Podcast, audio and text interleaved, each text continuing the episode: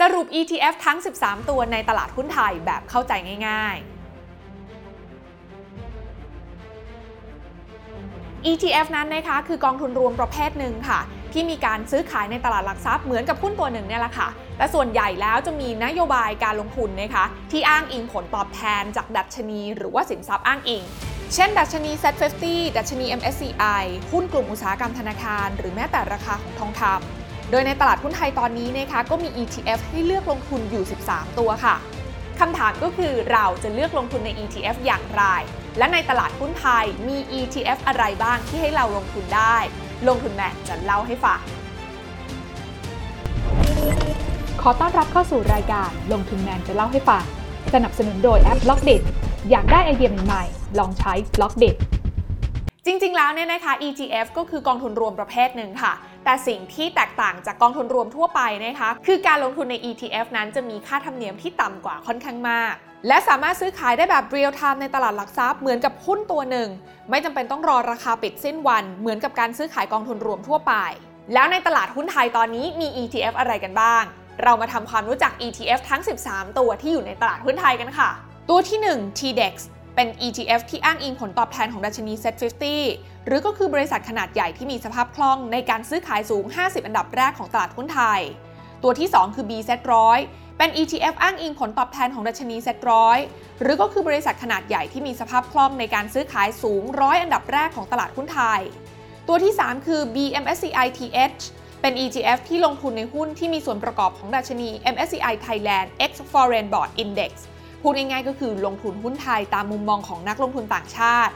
ส่วนตัวที่ 4 ก็คือ BMS CG ซึ่งเป็น ETF ที่เน้นลงทุนในกลุ่มธุรกิจขนาดกลางและขนาดเล็ก ที่มีศักยภาพเติบโตที่น่าสนใจในตลาดหุ้นไทย ตัวอย่างหุ้นที่ ETF นี้เข้าไปลงทุนนะคะ ก็อย่างเช่นบริษัท Star Petroleum Refining จำกัดมหาชน หรือ SPRC หรือจะเป็นบริษัทราชธานี Leasing จำกัดมหาชน หรือว่าธานี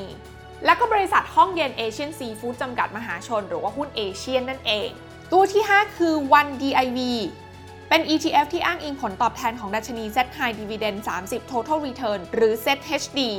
ซึ่งเป็นกลุ่มหุ้นที่มีมูลค่าและสภาพคล่องสูง รวมถึงมีปันผลสูงต่อเนื่อง ซึ่งเหมาะสำหรับสายปันผล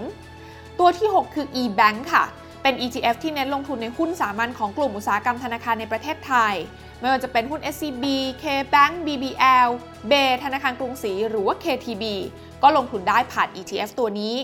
ส่วนตัวที่ 7 และ 8 นะคะก็คือ Energy ENGY และ ENY ค่ะ2ตัวนี้นะคะจะมีแนวนโยบายการลงทุนที่คล้าย ๆ กัน ก็คืออ้างอิงผลตอบแทนจากหุ้นในกลุ่มพลังงานและสาธารณูปโภคในประเทศไทย อย่างเช่น ปตทกาฟหรือว่า EA ค่ะ ตัวที่ 9 CHINA เป็น ETF ที่อ้างอิงกับดัชนี CSI 300 ซึ่งดัชนีที่ว่านี้นะคะถูกมองว่าเป็นดัชนีหุ้นชั้นดีของจีน ประกอบไปด้วยหุ้นใหญ่ 300 ตัวแรกในตลาดหุ้นจีนบนแผ่นดินใหญ่ ตัวที่ 10 UHERO เป็น ETF ที่เน้นการลงทุนในอุตสาหกรรมเกมและ e-sport อย่างเช่น Roblox แพลตฟอร์ม community เกม Activision Blizzard ค่ายเกมชื่อดังสัญชาติอเมริกัน Nintendo บริษัทเกมสัญชาติญี่ปุ่น ส่วนตัวที่ 11 คือ Ubot เป็น ETF ที่เน้นลงทุนในอุตสาหกรรมหุ่นยนต์อัตโนมัติ และปัญญาประดิษฐ์หรือ AI ตัวที่ 12 GLD เป็น ETF ที่ลงทุนในกองทุน SPDR Gold Trust ที่สร้างผลตอบแทนอ้างอิงราคาทองคำแท่ง 99.5%ในตลาดหลักทรัพย์ลอนดอน และตัวที่ 13 ก็คือ ABFTH ลงทุนในตราสารหนี้ที่รัฐบาลไทยเป็นผู้ค้ำประกัน รวมถึงตราสารหนี้เอกชน หรือสถาบันการเงินคำถามต่อมาก็คือ แล้วเราจะสามารถเลือกลงทุนใน ETF เหล่านี้ได้อย่างไรนะคะ ก็ต้องบอกว่าตอนนี้เนี่ยเราสามารถลงทุนใน ETF ได้อย่างง่าย แล้วก็สะดวกสบายมากๆ เพียงแค่เรานั้นมีบัญชีลงทุนในหุ้นนะคะที่เปิดกับโบรกเกอร์หรือว่าบริษัทหลักทรัพย์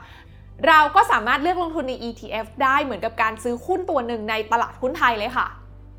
ซึ่งหนึ่งในช่องทางที่นิยมกันมากที่สุดตอนนี้ก็คือแอปพลิเคชันสตรีมมิ่งนะคะ เพราะว่าสามารถเลือกซื้อแล้วก็ดูข้อมูลแบบเรียลไทม์ได้จากทั้งคอมพิวเตอร์ โทรศัพท์มือถือหรือแม้แต่แท็บเล็ต และสำหรับใครที่อยากศึกษาข้อมูลเพิ่มเติมเกี่ยวกับ ETF นี้ก็สามารถเข้าไปศึกษาต่อได้เลยที่เว็บไซต์ www.setinvestnow.com/th/etf ค่ะ